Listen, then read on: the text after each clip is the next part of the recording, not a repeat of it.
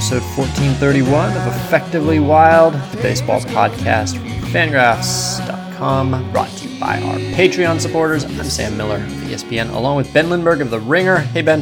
Hi. The other day I was watching a game in which, so do you know who Devin Smeltzer is? I know the name. All right. Devin Smeltzer is a uh, rookie, 23 year old pitcher with the Minnesota Twins. He is a lefty who throws. Uh, in the game that I was watching, he threw, you know, like high 80s, low 90s. Minnesota was doing a bullpen game, more or less. It was the first game of a doubleheader against Cleveland. And Smeltzer had kind of gotten through two and a half innings, and then he ran into some trouble. And so the bases were loaded. The Twins were up two to nothing, and Carlos Santana was up.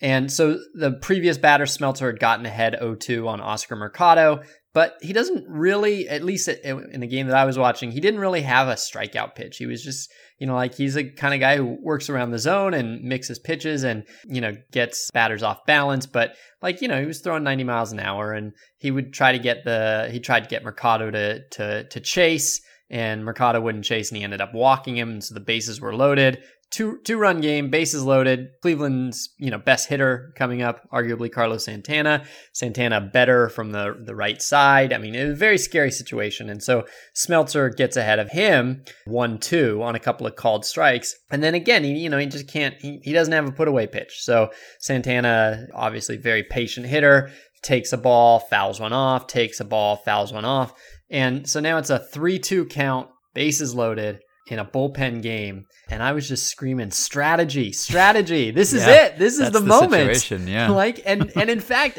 I think that no matter what happened, I, I can't remember. I, I didn't see if anybody was was warming yet, but Smeltzer did not face another batter after Santana. I don't think he would have faced another batter after Santana. Um, Missed opportunity. Right. The next batter was Puig, who's a righty. And so if you're going to replace him, which they were, he didn't face another batter as it was. I, I don't think anything that would have happened would have caused him to throw more than one more pitch uh, in that situation. And uh, they could have brought in a righty. I don't know if it would have been even doubly effective to now force Santana to also turn around in the, the at bat. So he's Mm. facing a pitcher he's never seen. And he's also Yeah, has to now point. change from, from batting from the right side to batting from the left side. Ugh. But they didn't do it. They left Smith, and it was so terrifying. I did not think he had any chance of getting Santana out on this pitch. And uh, he threw a, you know, he threw, he threw a pitch basically right down the middle, and Santana hit a 105 mile an hour line drive that the shortstop made a diving catch for and ended the inning. That Ugh. did not feel like that justified the decision. Uh, but they uh, they did get out of it, and they they did win the game two to nothing. hmm Well, good for them, I guess. Although I'm sorry that they were rewarded for taking the coward's way out, and not going with the strategy. I didn't know like that, that this happened, but yeah, Yeah. now I'm upset retroactively. Yeah. That's the perfect spot. I really do keep expecting someone to do it. One of these days, it's only a matter of time until someone does the real mid plate appearance pitching change. Maybe they're saving it for the playoffs. Maybe that was the Twins thinking. We don't want to give away our strategy in the regular season. We'll wait for when it really counts. Could be. By the way, speaking of uh, Cleveland, somebody bo- pointed out that uh, another good answer to the guy you can't believe has as many home runs as he does is Roberto Perez. Oh, yeah, who- that's right. Who now has 23 home runs. He is 30 years old. He had 21 career home runs coming into this as a 30 year old coming into this season.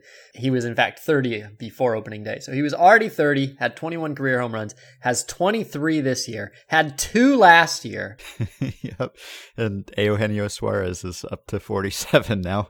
Yeah, and Jorge Soler's up to 44. I know. Uh, Suarez might just lead the major leagues in home runs this year. That could Yeah. happen. Yeah, yeah. I don't, I, I don't, I don't. I'm not as as hot on Eugenio Suarez being a, a strange home run guy. As, It's pretty you are. strange. I mean, he had 34 last year, so it's not quite. Do you do you remember that before the season began, I we talked about the prop bets in Vegas, and one of them was that Eugenio Suarez was Yeah. more likely to win the MVP award, or as likely to win it as Christian Yelich. yeah, that's right. Is it conceivable that he will finish ahead of Christian Yelich? well, he's definitely hit more homers. He has hit more homers. Yep. So yeah. Uh, anyway, to, uh, Roberto Perez, keep him coming. No, don't keep him coming.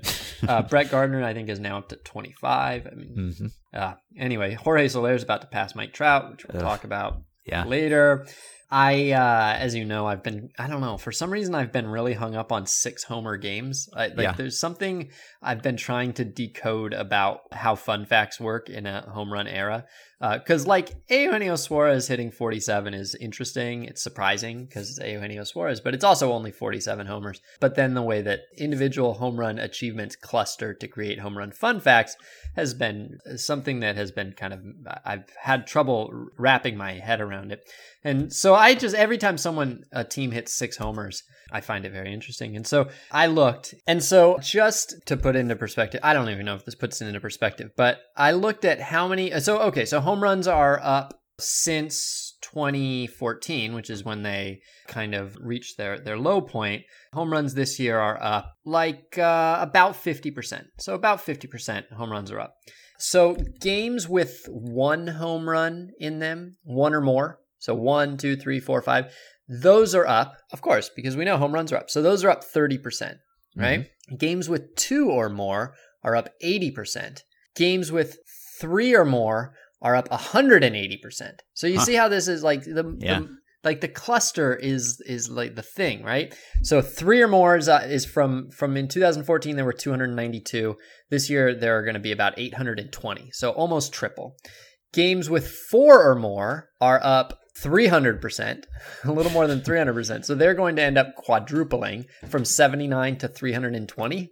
Uh, and then games with five or more are up from 25 to 107, so up 366%. Games with six are or more are up sevenfold, so they have gone up more than 600%. And games with seven or more, there were zero. There have been 11 this year, and there have been five with eight or more this year. Now, to put the seven or more in perspective, as of 1975, there had been 11 such games in Major League history, and there have been 11 this year. And they're on pace to be 12. Anyway, I looked that up. Now you've Yeah. heard me read it. Well, you've been tweeting about the losing games with six homers, right? Right. Uh, yeah, four of those. Yeah. four games where a team has hit six homers and lost, which is uh, like many many decades have passed where where that did not happen that many times. Yeah. Is that that's the record, right? Is that the most homers? yeah, allowed the in the yeah. the previous record had been two, so it it wasn't totally unheard of, but Mhm. that was the record. Yeah, hmm And has a team ever allowed seven homers in one, or is six the max? uh, seven homers and and one. Let me see.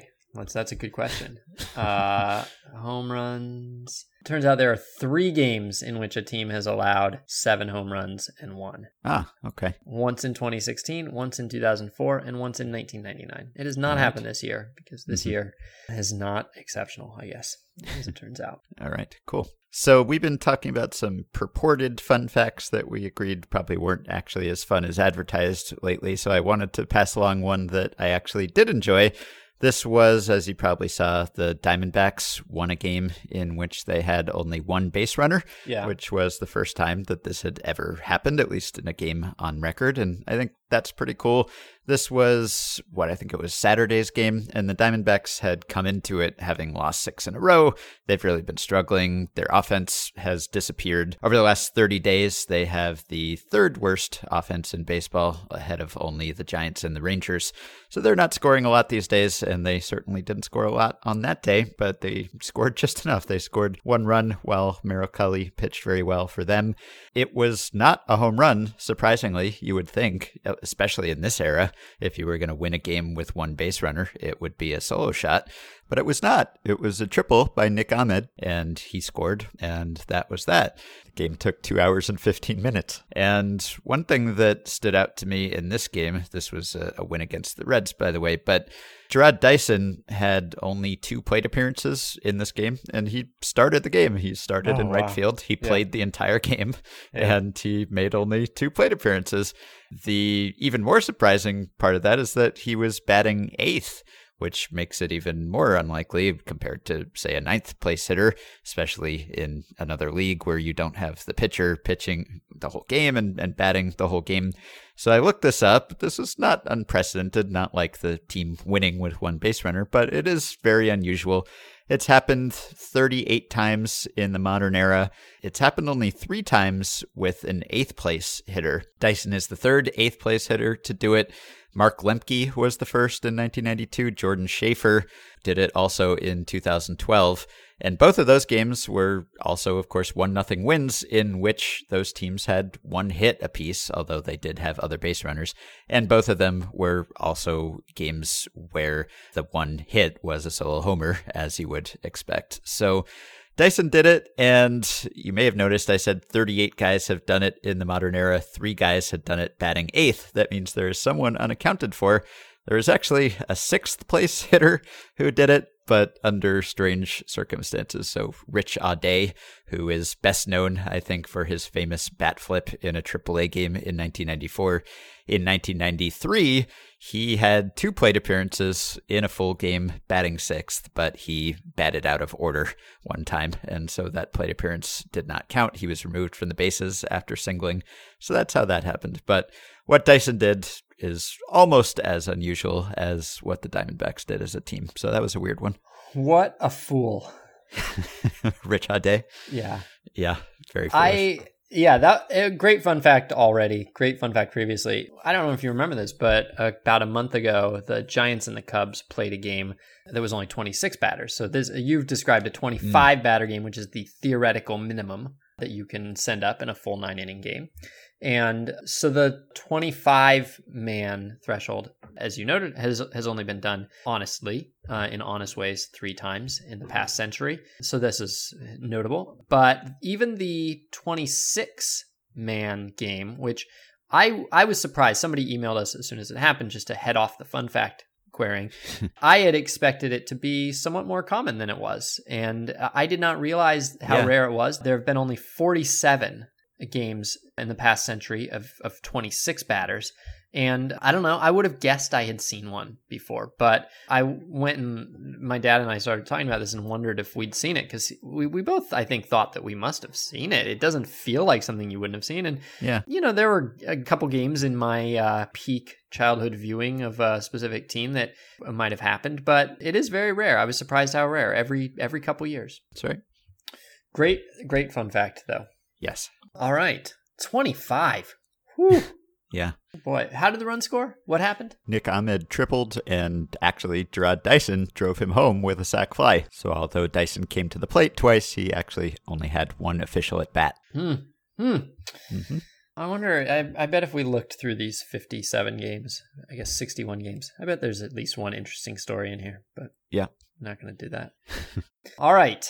Let's see. Anything else? Well, I don't know. I'm kind of waiting for games that are in progress as we are speaking right now to possibly say something about pennant races. So maybe by the end of this episode, I will be able to say that. So let's talk about what we came to talk about. Well, not yet. Not yet. I got one more to go. So I don't know if you saw this, but this was a question that was going around of a question. Well, it's a question from a job posting that the Philadelphia Phillies posted for a quantitative analyst. And one of the questions is this interested applicants, in fact, maybe the only question, I don't know, maybe the only question. Interested applicants should submit both their resume and an answer to the following question. So, be, I don't know, have you opened it? Don't open it yet. If have you no, opened it? No. All yet. right.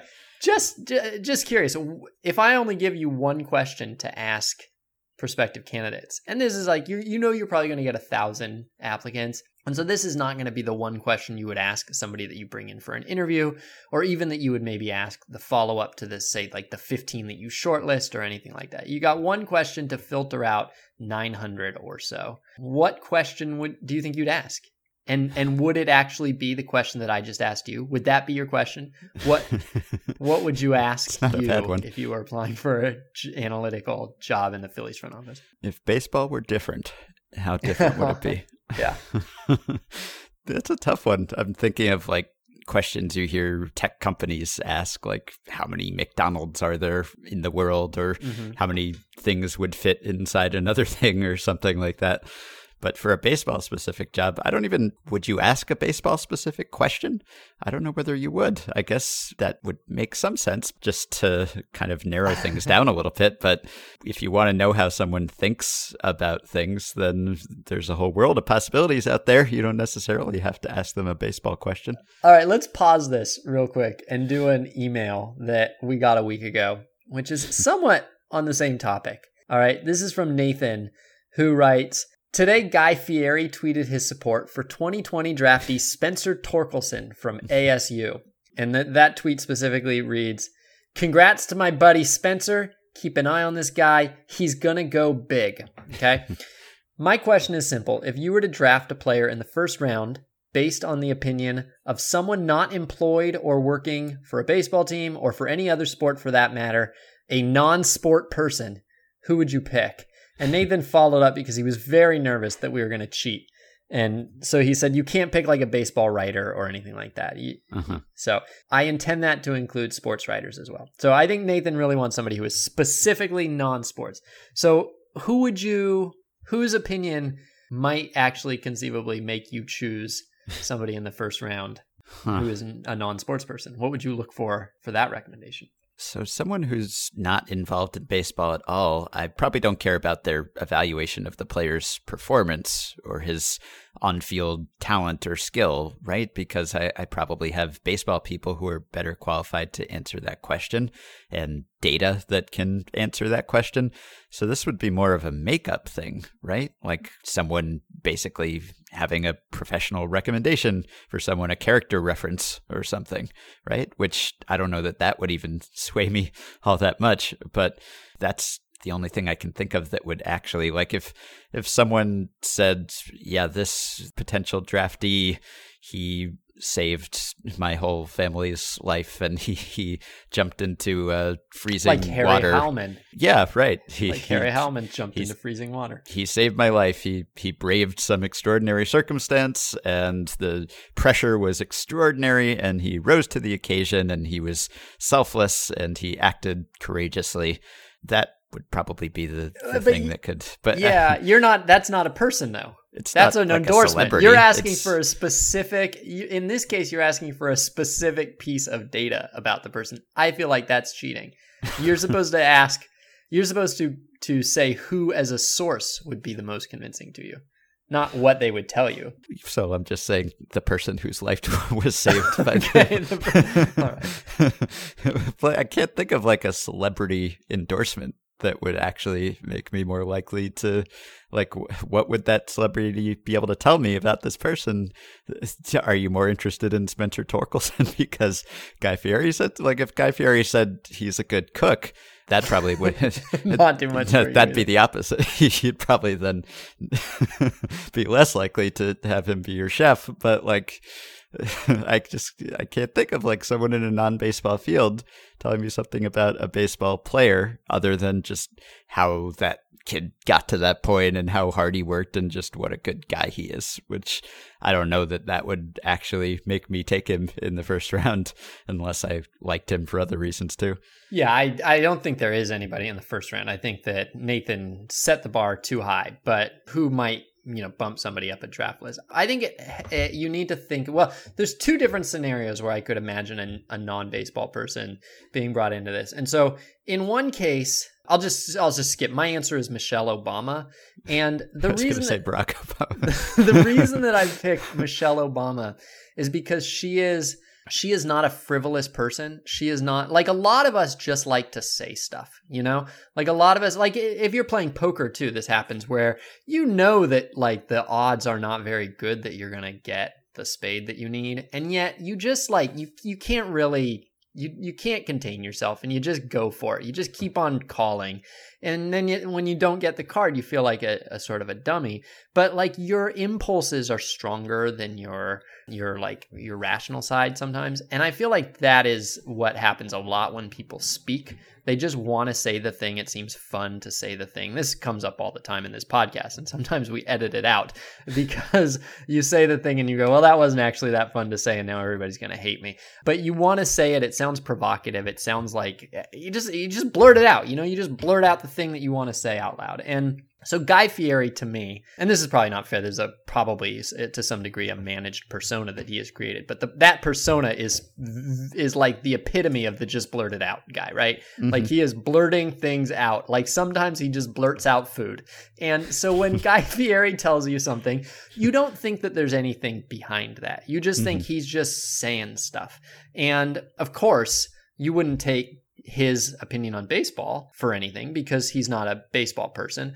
And given that anybody who answers this is not going to be a baseball person, the data that they give you is basically nothing.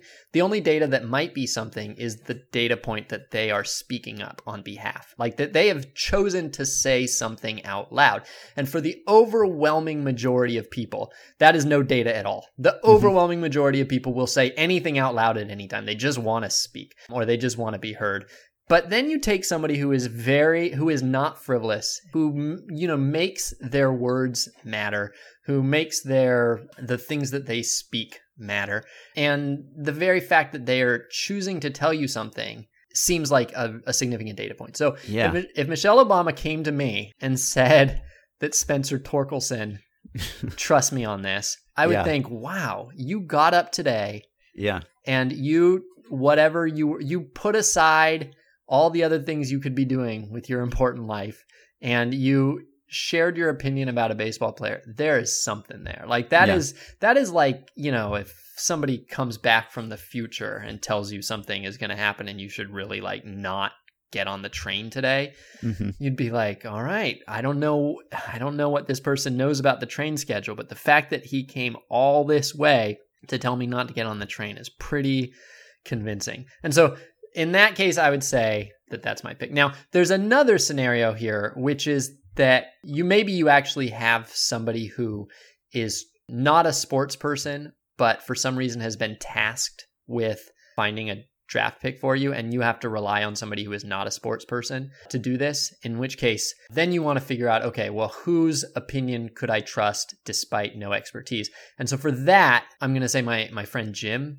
who is the best newspaper reporter that I've ever I've ever seen, I've ever been around, and who had a, a total ability to become an expert on something very quickly because he knew exactly like he there was nothing he had no nervousness about calling exactly the right people and asking exactly the right questions. And if you gave jim i i swear to you if you gave jim a 40 minute deadline and said i need a draft pick he would say in what sport and you'd say baseball and he'd say how do you how do they play? And you'd explain baseball and then you'd be like but you got to hurry you only have 37 minutes left. And he would in in 37 minutes he would give you a first round draft pick with no internet access and somehow he would just do it.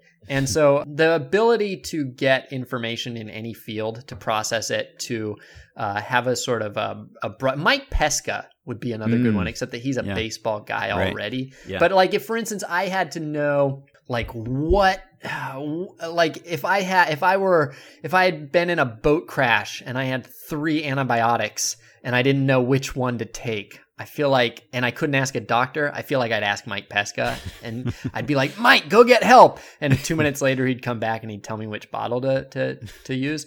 And so, in the same way, my friend Jim, yeah. I almost said Barack Obama, but now that I think about it, he puts out an annual list of things that he recommends songs he likes, and TV shows, and books, and movies. And right. I'm sure that he actually likes them all and he's considered his choices extensively, but he's not someone who only makes a very rare recommendation. He will recommend things. So he maybe is, it doesn't. Yeah carry he, quite as much weight. That's right. We can all think of things that he blurted out yeah. So you want someone who is just known for not endorsing things, not taking things lightly, maybe even someone who is difficult to please, like maybe like Robert Mueller. Maybe you'd want Robert Mueller to, because he won't express an opinion on anything unless he has written a full report on it, and even then he he will not usually. So if Robert Mueller came out and said that someone should be a first round draft pick, I'd assume that he had thoroughly vetted him and that he is making an exception to express an opinion about something. All right, so Interested applicants should submit both their resume and an answer to the following question. Do you have a question, or should we just should I tell you what theirs was? I mean, probably I'd just ask something like, you know, what's the market inefficiency or whatever, which is like a very basic question, but a you can filter out a lot of people who say something extremely obvious that shows that they either haven't kept up with the research or they don't know what's going on in baseball or they're just not thinking very originally didn't put much time into this and also, I guess to think of this somewhat cynically, you get a lot of free ideas. you can probably only hire one person, but you get everyone's best idea for how baseball teams should win, arguably the most important thing that they are bringing to your team. So uh, you get a lot of ideas that way, and most of them would be useless, but someone might say, hey, make mid plate appearance pitching changes. And you'd say, we should hire that guy or not or Yeah. not. what's your second best idea would be your second question and if his second best idea Yeah. is no good then you Yeah. just take the idea How does Guy Fieri know Spencer Torkelson, by the way? I can't figure that out. I've been Googling, and all the articles that aggregated this tweet were like, we don't really know why he's recommending Spencer Torkelson. It's not like they went to the same school or something. I guess they're from the same area. Uh, Evidently, Guy Fieri's in Santa Rosa and Spencer Torkelson's from Petaluma. So maybe he's like a family friend or something. Who knows? But very Yeah. strange. that's i mean that is really that's a small community up there like those towns are all Everyone kind of- knows Guy Fieri. everyone knows everyone Yeah. it is crazy how many every i have never met a person from santa rosa or petaluma who doesn't know joey gomes for instance jonny gomes' brother it's just a they all know i don't know they all know everybody up there Okay. So what's the Phillies question? The Phillies question is Suppose you could trade your top pitching prospect, currently in a lower minor league level. By the way, my question would have been uh, What is one mistake that we have made, and what mistake did we make in making it? Hmm. Okay. Suppose you could trade your top pitching prospect, currently in a lower minor league level, for a young all star position player, currently in the major leagues. How would you decide whether to make the trade? And then you have a 250 word limit, and they Oh. do give you a tip. There's no right or wrong answer. well, they actually that- put tip. Isn't it? I mean, that seems obvious, right? How could there be a? It's a pretty involved question. There can't just be one answer in 250 words. Anyway, huh? Okay, so now I'm looking. It says responses are used to get some insight into how you approach problem solving and baseball in general. So yeah, 250 words. That's you could write a giant essay on this with all kinds of analysis and data. So I guess it's nice that they limited it to 250 words because they're not paying these people to answer this question for them. That seems like a, a good question. You could probably find out a lot about a person based on how they answer that. Uh huh. Yeah. I mean, there's a lot of information about the situation, about the context that's left out. And so you probably learn a lot about the person just by what sort of details they fill in, uh, Mhm. what, what sort of details they fabricate Yeah. in order to make this more. Because otherwise, yeah. it's totally unanswerable, right? You Mhm. could not possibly answer this question unless you knew more about the teams involved. So you just essentially are forced to make some assumptions about, well, are they the Phillies, uh, for instance? So, uh, how would you answer this question? Huh. Well, I I guess I would need to know. I mean, it is kind of difficult to answer without the specifics because it's like, well, who's the pitching prospect and who's the young all star position player? But I guess, you know, if I had more than 250 words and I really wanted to get in depth, I would do a study, right? And I would look at like the average young all star position player. So I'd look at, I don't know, 25 and under position players who made the all star team over the past 20 years or whatever. And then I'd collect every team's top pitching prospect during that time too. And I'd look at how many war or whatever those pitching prospects went on to generate and how many war the position players went on to generate and maybe some salary considerations in there too. And then you could come up with an actual answer based on data, based on past players who had done that. So I suppose with 250 words, I would just essentially say that that's what I would do, more or less. So you're really counting on your resume to set you apart.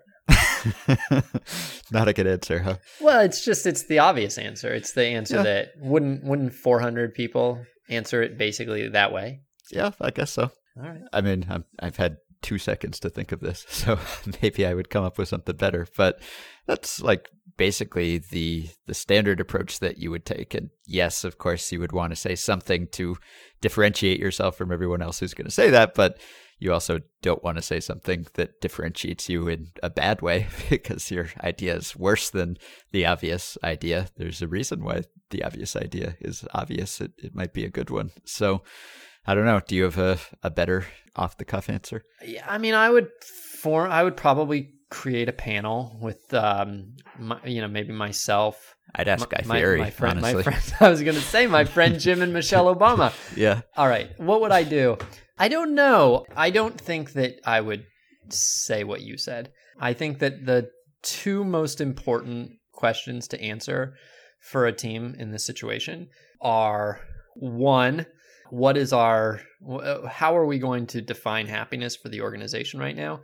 And if you think that, you know, if you're in a situation where uh, it really makes sense to go for it, for instance, then I don't even think it's that hard Mhm. of a of a question. If you think that you're, I mean, like I mean, a, a, a pretty important question is how long do I think I am likely to be employed with the franchise? Am I about to be fired? Well, I don't know. If I was about to be fired, then I might go ahead and make the trade. But I probably Um, wouldn't say that in the interview answer, although I don't know. Maybe its honesty would be appealing. I just think that it you have to define what success is going to be for you in that moment, and I think that it's hard to. Uh, I mean, uh, like, I don't really. How am I going to put this? It's it's hard to. You're right. It's very hard to say off the top of your head. Because my answer is generic, but uh, I feel like it's it's sort of cheating to ask for specifics or say that because yes, obviously, if like the team is trying to contend right now or the team is rebuilding and contending years in the future, sure that has an impact. Or if the the young all star position player actually isn't good. I mean, maybe he shouldn't have made the All Star team. Maybe he only made it because he was the only All Star on that team, and he's not actually good, and he's having a weird BABIP year, and uh, he's got off the field issues, and the top pitching prospect is Stephen Strasburg or something. He's like the the best pitching prospect to come along in decades. So, of course, those things would affect your answer, but without knowing the specifics. And we could just say, well, it depends on the specifics, but that's not a great answer either, probably. Yeah, you're right, Ben. This is tough. You're right. Mhm. It's very tough. My my first start at this was very weak. It was I would have deleted it all entirely. I don't even know. I don't I don't know what I said and I don't know where it was going. All right, here's another one then. Here's my other here's my other thing you should be thinking of is you should be trying to figure out whether you like the player that you're acquiring more than the other team likes them and whether you like the player that you would be trading away less than the other team likes them. I think there should be enough room. I think there should be enough disagreement in terms of player evaluation, but particularly these days where you're potentially going to be doing a lot of work of player development. You're you're forecasting. I mean, for each of these players, you're forecasting, you know, somewhere between 5 and 9 years of future development, of aging, of growth, um, and the the margins around what each player could become, or the bars around what each player could become, are so massive that there ought to be a lot of. There's probably a lot of space between what you think each player is going to do, or that you could do with them, and what the other team thinks they're going to do. And if there is a trade to be made then it is it sh- it is probably going to be the case that the best trades are going to be made between a team that is acquiring a player that they like more than the other team likes and that is giving up a player that the other team likes more than they like. Otherwise, there's some sort of inefficiency happening here. Now, I mean, obviously, there's the competitive windows, and some teams will trade anything future for something today, and vice versa. Um, and a lot of times it's about contracts. But when you're talking about eight, nine year projections, eight and nine year windows for development and for full actualization of these players, it seems to me that there you should somehow be able to figure out like is this player better to me than he is to them? Because otherwise, you're just moving around, like you're just moving things around. You Mhm. you really ought to like when I like when you're trading cards as a kid with your friend. It's really nice when you collect all of a player and then the other your other friend collects all of a different player because then it just it makes it so clear like you want that player more than the other person does. You already have 200 Will Clarks and you want to get 400, and he already has 200 Nolan Ryans and he wants to get 400. You just know for a fact that everybody's going to be happier with the other person's card. And uh, so I don't, it's tough because you, I don't know how you figure out what the other 29 teams think. But in a perfect world, like that would be a great thing to figure, you know, if you could somehow figure out how much does every team like our players and how much does every team like their players. And then you could just go and look and say, oh, well, I like this player more than they do. I want to get him. And they like this player more than I do. And you go get. So you're suggesting that you hack the other team's I database. am maybe. I did yes I did I thought about that. I did think about that as I was saying it. That's Uh-huh. right. Yeah, I might steer clear of you just just to be safe. I didn't I didn't think that I I didn't think about doing it. I thought about the implication of what I was saying. Mm. yeah I don't know. I do, uh, yeah. Do you do you and Jesse how do you and Jesse decide where to to like say you, I guess you just go to the diner Yeah. Never mind. How do you how do you decide when you disagree about what to do or where to go or what to eat or what to whatever? How do you decide? Well, we don't disagree very often, which is nice. I think that's why we make a good couple. But when we do, I, I guess maybe you kind of add up like a relationship scorecard about like who's gotten their way more often lately. Oh, and, oh wow, that's a very interesting way to do it. I mean, I'm not saying that we like make a list and and check off. Okay, I'm doing this for you, so you owe me the next time we do this. But but I will keep that in my own mind. I, I might not even say that, but if it's like Jesse wants to do something and she did something with me that she wasn't so keen on recently, then I'll feel perhaps more obligated than usual to reciprocate. So I guess that's kind of a, a mental calculus that I do. I don't know mm-hmm. if she does it. So the what we do, what my wife and I do, is the thing where you you each think of a number between one and ten of how much you want like each alternative. So if it's uh-huh. if it's between A and B, then you figure, well, I really want A. I'm I'm a nine. Like I care about this one. And for for B, I wouldn't be that unhappy, but like it's maybe a five or a six. And then the other person does theirs, and then you add it up, and whatever gets the higher score. And as long as you're doing this in good faith, right. You have Then- to trust each other not right. but the it's a pretty i mean it's a pretty simple concept that Mhm. you know we all we all think about all the time when we're trying to decide like what's the best thing for the world it's like at what creates the most cumulative happiness and it's hard because if you don't have that good faith which you know teams are competitive and they're in zero sum pursuits and they're the gms are trying to rip off the other one if they can although they say the best trade is one that makes both teams happy and that's true but really they would like to make uh, to have a trade that makes them twice as happy and you not happy at all. So I don't know how you do that, but I guess that's what I guess what I'm saying is you can't know what the other team thinks about any uh, any other player, but you do have a sort of a general sense of like what the conventional wisdom is about a player. You do know like okay, well where was he picked in the draft and how long ago? Where does he rank on on um, you know all these public prospect lists?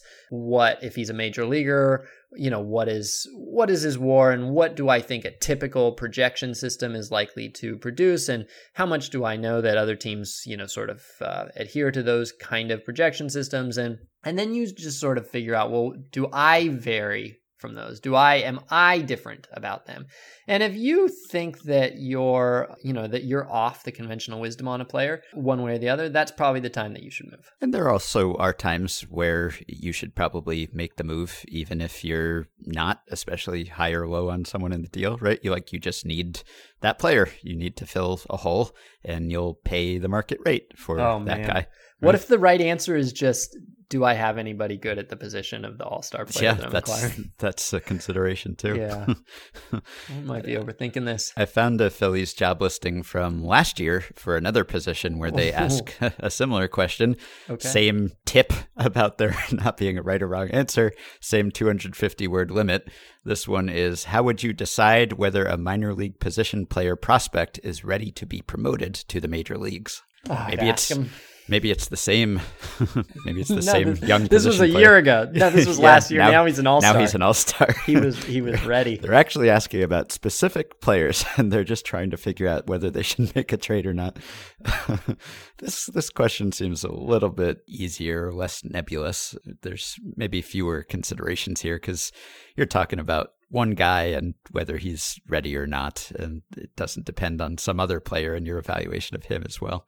Yeah, and this one too, you can really um, lean on the expertise of other people. You're not, yeah, you know, you're. I mean, unless you're applying for director of player development, in which case, even then, you're gonna like rely on a lot of expert people who work for you. You're gonna ask his mm-hmm. manager. You're going to ask the people around him. You're going to ask the other people in your department. Probably, again, not the answer that's probably going to get you the job, though. And so yeah, maybe being could just a little too literal. Wisdom of crowds. I, I just survey the whole front office and we do the most popular thing. Yeah, I don't know. I feel like I have uh, I've done a bad job with this question. All right. Well, I, yeah. You're no Guy Fieri. No, it's it's it's also it's a quantitative analyst position, mm, and so yeah.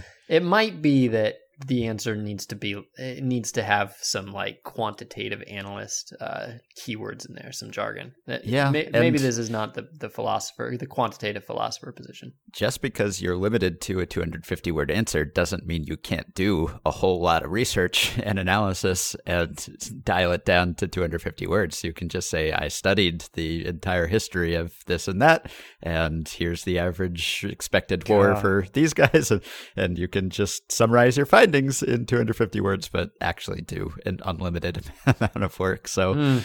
that's an option. That's probably the right way to do, to do it. yeah. All right. So anyway, we're here to talk about Mike Trout. Mm-hmm. Mike Trout's season is over. Sadly.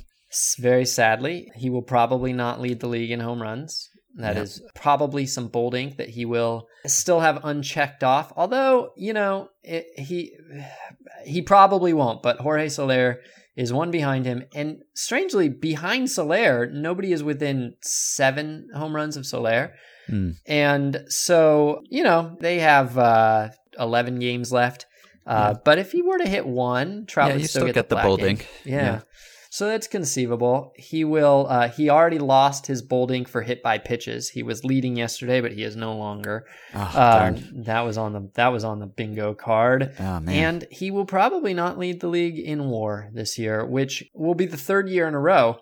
In his first, uh, obviously, like he's been just as good. Part of the reason that he has not led the league in WAR the past three years is one that Mookie Betts had the best season by anybody since uh, Bonds. And this year, he might only be behind Cody Bellinger. So I guess he would lead the league, the American League, but uh, he's behind Cody Bellinger, who's having an extraordinary year.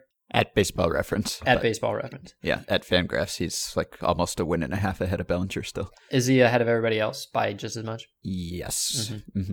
But yeah, I don't know. It's just uh, this is now the third year in a row that he has missed some time. Uh, this is again a situation, I think, in all but maybe one of those cases, it's a situation where the fact that the Angels are not in it is a big part of the reason that the Angels, the Angels being not great, is not only costing us Mike Trout postseason games, but it's probably costing us regular Mike Trout games because I think yeah. Mike Trout, he said he would have played if they were in a race. They're 14 games under 500 now, by the way. Like the, that, you had just written the article about how they were the 500th team of all time. yeah, we should look up what day it is that you ran that article. they haven't won since then. They're they were since they were at 62 and 64 they have now gone six and eighteen. Mm. So anyway, so uh, that's costing us real Mike Trout games. Uh, I don't know. It, I think what, the plan was we were going to just briefly talk about Mike Trout's season. That it was going to be a Mike Trout season in review or something like that. And so the kind of it's it is the the same sort of story. It is, he is an absolute joy to watch play. He does things in individual accomplishments that are unprecedented and unmatched throughout baseball and yet it feels a little bit kind of gross that we only have individual accomplishments to talk about that we're so focused on his individual individual accomplishments and what this means for his his war and what this means for his MVP case and what this means for his bold ink because that's that is still sadly just that's all there is that's all mm-hmm. that that's all there is right now. And yeah. so you end up feeling a bit ambivalent at the end of each season. Yeah. I mean, I'd probably still feel pretty positive about it if it weren't ending this way. And unfortunately, it's not just Trout, as we talked about last week. We've got a bunch of season ending or regular season ending injuries for stars and a lot of other players in pennant races. Now you've got Anthony Rizzo, whose regular season seems to be done.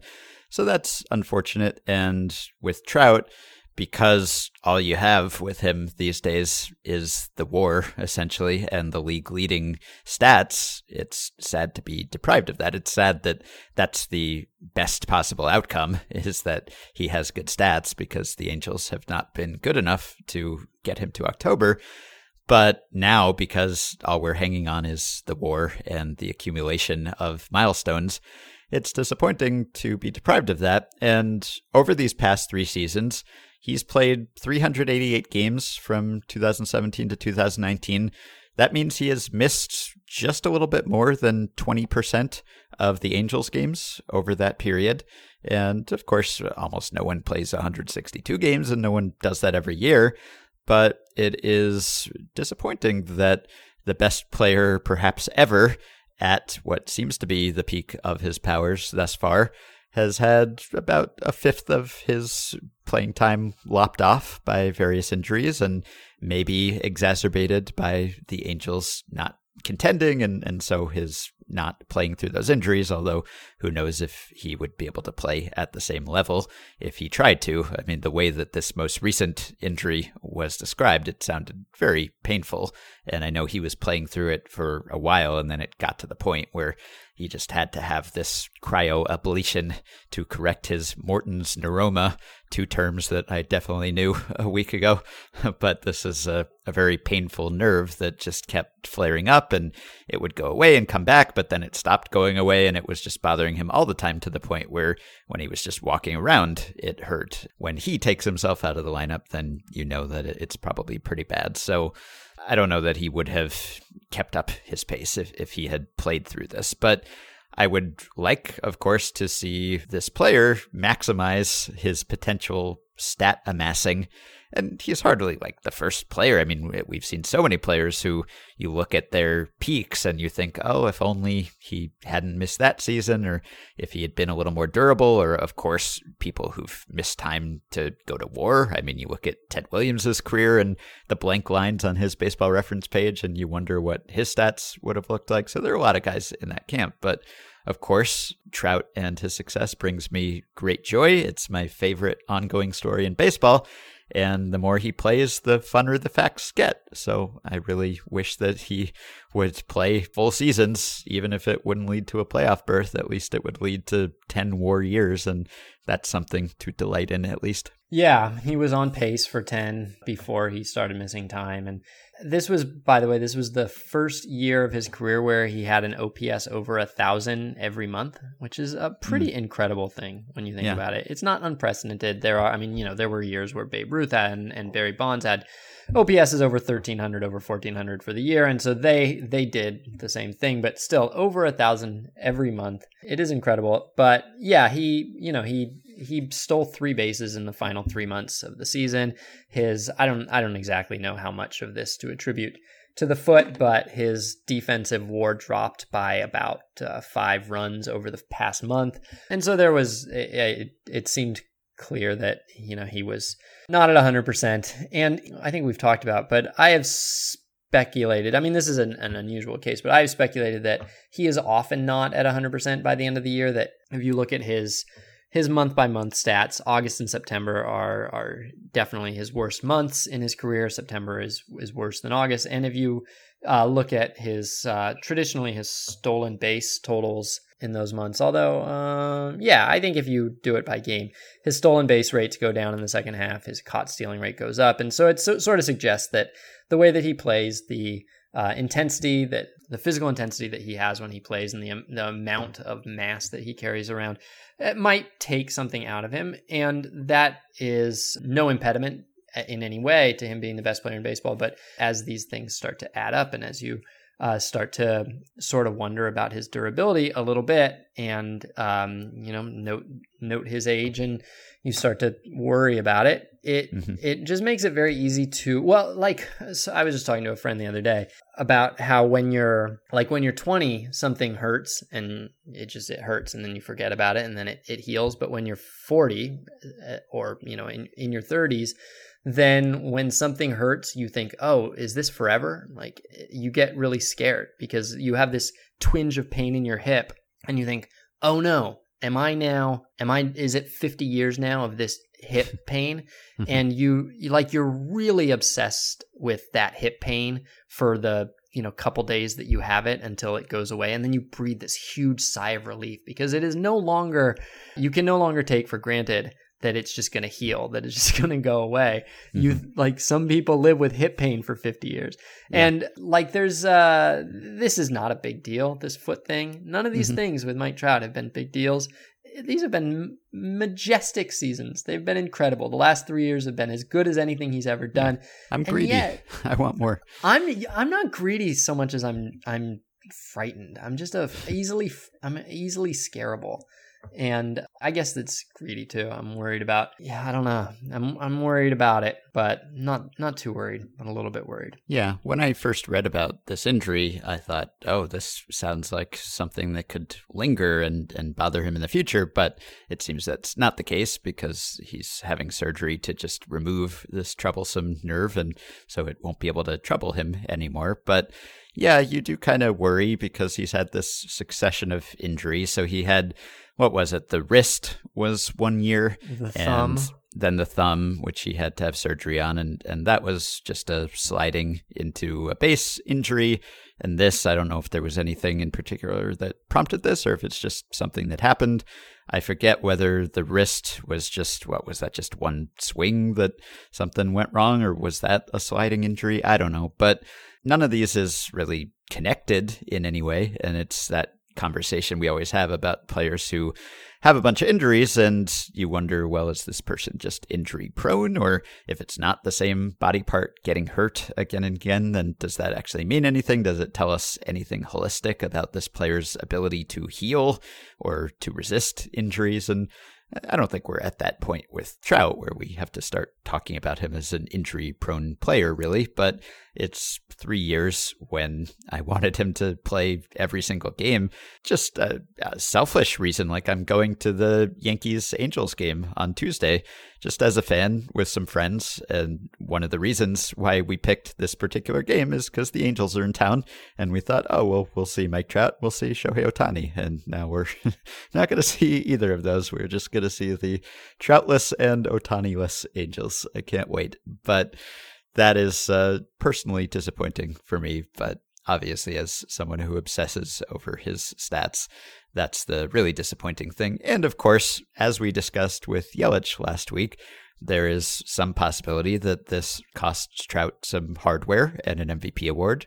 I think he is in a better position than Yelich is when it comes to maintaining that lead, but depending on the war you look at, Bregman's only about a win behind, right? Maybe less at baseball reference now less, and a little yeah. more at Fangraphs. And mm-hmm. so it's possible that he could close that gap. And even if he doesn't completely close that gap, he is on a playoff team. So it and is and plays every day. You know, yeah, played, right. Played, uh, he's going to end up with 158 games or yeah, and something. he's finished strong, whereas Trout sort of well, he isn't finishing at all. He finished early and wasn't quite at his peak self before he was lost for the rest of the season. Whereas Bregman is kind of making his case late in the year. Trout maybe solidified himself as an MVP candidate this year early just because he was lapping everyone and no one was close to him for like half the season. It, it just seemed like a fait accompli that Trout would be the MVP this year, no matter how the Angels did. But at this point, that is very much in question. And I don't care that much anymore uh, about Trout and MVP awards because he's already lost some that he should have won. He's won a couple, so he's on the board, and it's not like it's going to cost him a Hall of Fame berth or something like that. So really uh, all that matters is you look back at the baseball reference page and I think it will speak for itself regardless of how many MVP awards he has there if he has fewer than he should that just reflects on the voters but I think we've passed the point where we would actually knock down Trout, or, or, certainly I would knock down Trout because he didn't win as many MVP awards as other guys have. So I, I, want him to win when he deserves to win. But if he doesn't this year and Bregman ends up with like the same war and people pick the playoff guy, then I won't be able to raise a, a huge objection to that because Bregman's been great too. I think Bregman's, I don't know, I kind of think Bregman's going to win. I think that voters like to vote if if if they can, they prefer to vote for somebody who they didn't vote for last year. You know, mm-hmm. like they, they, I think there's a little bit of a bump you get for not having won, you know, the previous year. And Trout didn't win the previous year, but Trout has won, and he's you're always voting for Trout, and uh, that's not a reason not to vote for him. But I think that there is a little bit of that. But so when I I don't follow other sports that closely, and but I'm I'm I always have this almost childlike fascination with knowing how good certain stars are. And so, like, I will often text a friend of mine who knows all the sports and say, you know, so and so is the, you know, how, where does he rank all, all time? And I'm, I really want it to be like eighth. And then I get a little bummed when he's like 35th or something like that. And I'll go to their basketball reference page or their football reference page and I'll look for the the sure signs of greatness. And I'll look at like the MVP results or I'll like look at at his at somebody's per and then I'll go to Michael Jordan's per and be like ooh. And I don't really know I don't know if there's a era adjustment to per and so I don't even know if I'm doing the right thing. But you know I, I like to feel like when I'm watching somebody who's great that I'm watching somebody who's the greatest or who's really great. And so I I have uh, in this uh, it's again it's very childlike but like I really love looking at a player's page and being just like, ooh. Mm-hmm. And so I imagine that there are a lot of people who do that with Mike Trout. They know that Mike Trout's great. They hear all about it. They hear that he's the best player in baseball.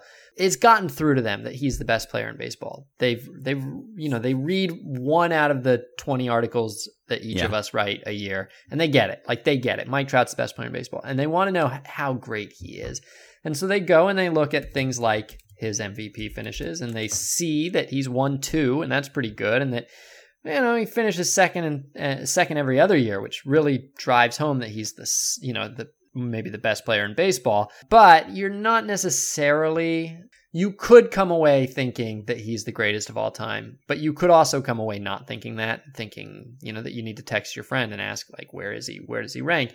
Do, do you care about that? Does it does it matter to you that sort of non-baseball fans that you're just sort of your general sports fan who doesn't really love baseball but is aware of it in the same way that I'm aware of, you know, the Warriors is putting Mike Trout in some sort of historical context and might get it wrong or does it just not matter to you as long as the the true the true baseball fans get it? Mm, I think it matters to me a little bit. It's a little like what you say sometimes about how part of the reason why we care about things is because everyone else cares about them. I care about Mike Trout regardless, I think, of whether the casual mainstream American knows or cares about Mike Trout. But I would like his greatness to be recognized. I'd like people to acknowledge that he's off to the best start of a career anyone's ever had. And we've all written that countless times. And so I care a little bit, but uh, I'm kind of past the point of stressing over it too much if someone discounts his accomplishments. And I would just like to say one more time that the we talk about how the Angels are are wasting Mike Trout because they can't get to the playoffs. They're trying, obviously. They're trying their best. It's not like they're punting seasons or anything like that. It's not like they're run by the Wilpons. They're doing their best and it just hasn't worked out for for various, you know, various reasons over the years. But when we say that they're wasting Mike Trout, I think what we kind of mean is, oh, it's a bummer that we don't get to see Mike Trout in this specific context that is so exciting of October, and we don't get to see him reach. We have not yet gotten to see him reach that final, you know, that final accomplishment in his career. But as a person who you know goes to Angels games and lives in Southern California, there is nothing wasted about Mike Trout in Southern California. As a if you think of baseball as a regional sport and think about Mike Trout as being sort of uh, of the territory of Southern California baseball fandom, uh, it is just a total joy that I see in Angels fans like constantly. They like they are so much. What I'm saying is they are so much happier that their 68 and 82 team has Mike Trout mm-hmm. than they would be if their 60 and 88 team or 60 and 90 team didn't have Mike Trout. The difference yeah. is like it is entire. It is like on one end you have a non-product. You have a season that is not worth tuning into at all.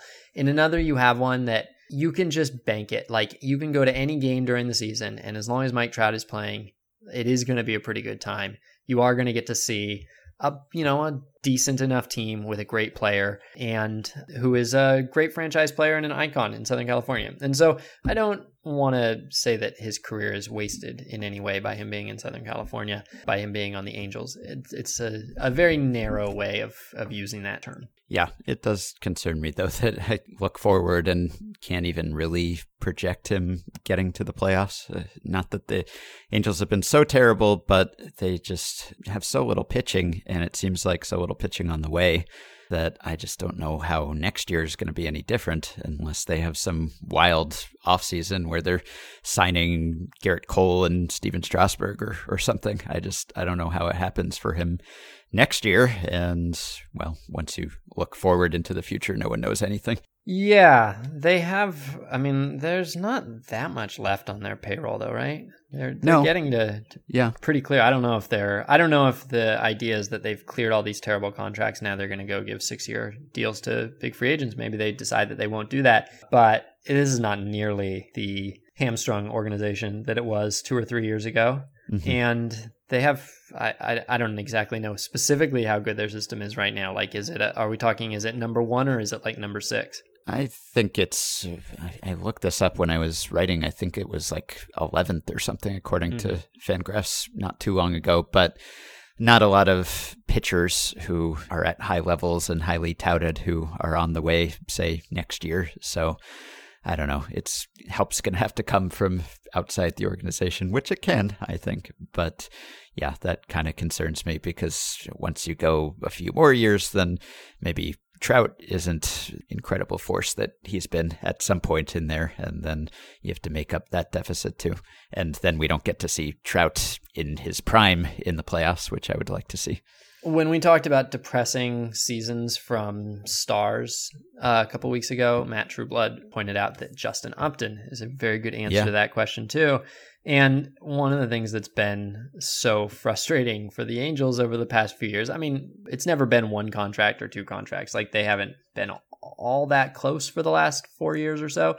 But it just feels like every time a big contract expires, it seems like another they they have another player sort of age into the decline years, and Mhm. their payroll is is definitely every year like three more of these things go away, um, and you think, oh, now they have a lot of money, but then you know they've just had a, a series of players in their 30s kind of quickly get old and i did not expect that from justin upton. Justin upton was doing very well for them. He was a he, he seemed to be a great trade and then a great re-signing and then this year was just kind of a lost year for him and their outlook obviously looks a lot different when you think of justin upton as a as a one win player instead of a you know a four or five win player and so that's kind of partly what just keeps making it hard to to project forward. Although, like you say, it's also been about pitching for the last six years. They've Mhm. they've net they've had it just a series of pitchers who seem like if five of them got healthy at one time, they'd have a pretty good gang. And instead, one of them is always healthy at, Mhm. at one time. Yeah. Uh, Kole Calhoun, by the way, is a pretty good. Can you believe he has 31 home runs guy? Oh, too. yeah, that's a good one. Huh. Albert Pujols will have played more games for the Angels over the past three years than Mike Trout. Wow. Pujols is up to I think 386 games now since 2017, and Trout is stuck at 388. So Pujols Hmm. will pass him soon.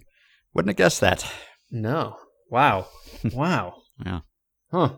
Oh. Fun fact, I guess. Made you say, Oh. "Wow." Not really that fun, but all right. All right.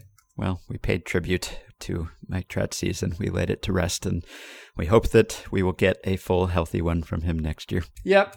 All right, that will do it for today. In a way, I wonder whether it's better for Mike Trout's MVP case if the Angels just lose out without him, because occasionally you get people making the case that, well, how good can Mike Trout be if the Angels aren't that good with him? That's sort of a misunderstanding of how baseball works and how much difference any one player can make. But if the Angels just go winless without Mike Trout for the rest of the season, maybe that makes the case for how good he was to just prop them up to a 500 ish team. On the other hand, the worse they get and the further further they are out of the race, maybe the more that makes people want to vote for Bregman just to go with a winner. Though, really, if you want to pick the player who was most pivotal and put his team in the playoffs, that might end up being Marcus Semien. We'll see. I should also note that after we recorded this episode, Jorge Soler did hit his 45th homer of the season, so he is now tied with Mike Trout for the league lead with 11 games to go. So it's entirely possible that this year's home run titles will go to Jorge Soler and Eugenio Suarez, just as we all foresaw. The Yelichless Brewers, by the way, keep winning every game. Our guest on Friday's episode, Will Leitch, Cardinals fan, of course, he described his state of mind as cautiously terrified when we talked to him at the end of last week. And at that time, the Cardinals had a four game lead in the Central. Now that's down to two games, and they still have seven games to go against the Cubs. So I bet if we were to ask Will right now, he would omit that cautiously and just say he was terrified. But that's a pretty fun race right now. The Cardinals, the Nationals, the Cubs, and the Brewers jockeying for three playoff spots essentially. And yes, some other teams on the periphery of that race. You can support the podcast on Patreon by going to patreon.com slash effectivelywild. The following five listeners have already signed up to pledge some small monthly amount, help keep the podcast going, and help themselves by getting access to some perks. Patrick Gibbs, Daryl Mulder, John Ford,